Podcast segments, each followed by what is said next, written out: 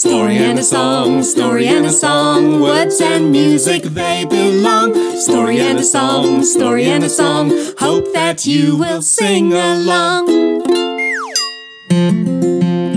Kia ora, I'm Tanya Batt, And I'm Peter Forster. and we'd like to welcome you to A Story and a Song, a storytelling podcast for children from the Batt Cave.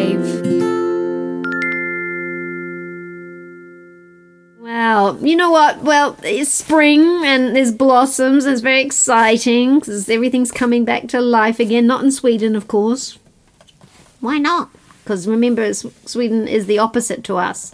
Oh, so um, the opposite of spring is unspring. Uh, not quite. Can you remember? This is kind of like generally four months. Oh, okay, opposite of spring. Um, Anti spring. Yeah. Uh, autumn! That's right. So it's autumn in Sweden. Good time for berry collecting and mushrooms, I imagine. Mm. well, that sounds exciting. Yeah. So lots of l- new life in spring, but we, we actually we had some sad news this week. Oh, what happened? Well, a good friend of ours died. Oh, Yeah, it is sad when your good friends die. Hmm. So we thought we might tell a story um, this evening on the Batt Cave for her. oh, that's nice. Yeah, her name was Pennie Brownlee, and she really likes stories. She was a bit of a storyteller herself. Really? Well, yeah, she was. She liked to tell a good yarn, Pennie, uh, and she did a lot of work in early childhood education here in Aotearoa, New Zealand. And she was a wonderful artist and a real wahine toa, a very strong woman who did lots of wonderful things and really made a big positive difference in the world, especially for very young children with all her mahi. Wow, she sounds amazing. I wish I'd known her. Yeah, well, I count myself pretty lucky that I was had I, I knew her and got to spend some time with her. So we thought we might tell this story um, for for Pennie, and we thought you might enjoy it as well. Okay, it's kind of like like a nice thing, but a bit sad. Yeah, that's right. That's how life is sometimes. It's a bit of a mixed bag. So, this story starts with a very learned scholar. Like somebody who was like Google, who kind of knew everything about everything. After their name, they had like an alphabet. Some people have alphabets after their name, showing all the things that they know and all the things that they had studied. Now, this scholar knew things not only of this world, but he knew things about other worlds as well and other realms, places that most of us never see or not even aware of. Mm. And despite knowing so many things, they still felt that there was something missing. Mm, something else that they needed to know. And one day they received news that there was a great teacher.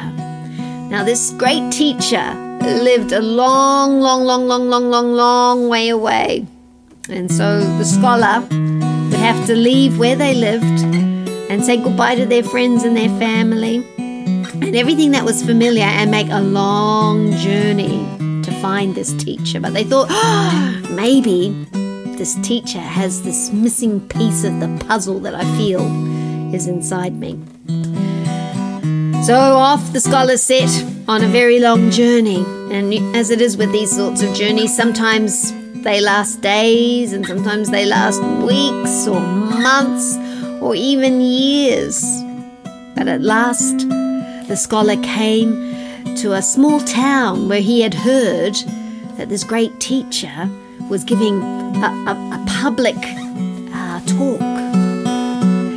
And so he came to the, the, the town square, and sure enough, there was a great crowd of people gathered there.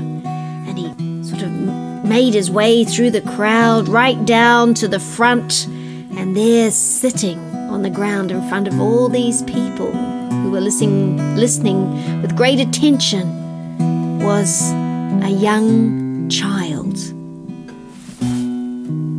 The scholar, he looked around in case he'd made some kind of mistake and there was another teacher, but no, it seemed like this young child was the teacher. And he couldn't believe it that a child would have something to teach him. And he thought, oh, what can a child teach me? I've been a child. I, I know the ways of children. Oh. And suddenly he was overwhelmed with a great feeling of grief for all the time that he thought he'd wasted, all the distance that he'd traveled, and everything that he'd left behind. And he turned around and he began to push his way back through the crowd. And he sat down on the edge of the road in the gutter. And he put his face in his hands. And he was so caught up in his own sadness that he didn't notice when the teaching came to an end and the great crowd began to disperse and people went back to their homes and back to their work and chores that they had to do. And all of a sudden he he heard a voice. Hey, would you like to play with me? And he lifted his face out of his hands and he looked up, and there was the child teacher standing in front of him. Truth of the matter was, he didn't actually feel much like playing. No, he wasn't feeling very good about himself or the whole situation, but he didn't want to seem rude. So he sighed and he said, Well, yeah, okay. What do you want to play? The child said, I really love playing hide and go seek. Shall we play hide and go seek? The man said, Okay, well, I tell you what, um, I'll count and you can run and hide. no, said the child. I'm going to count and you're going to hide. So now the scholar had no choice but to stand up and the child covered their eyes and started to count. Now, I'm sure you've all played this game before. One, two, three, four, five. Now, I've already told you that this scholar was very, very clever.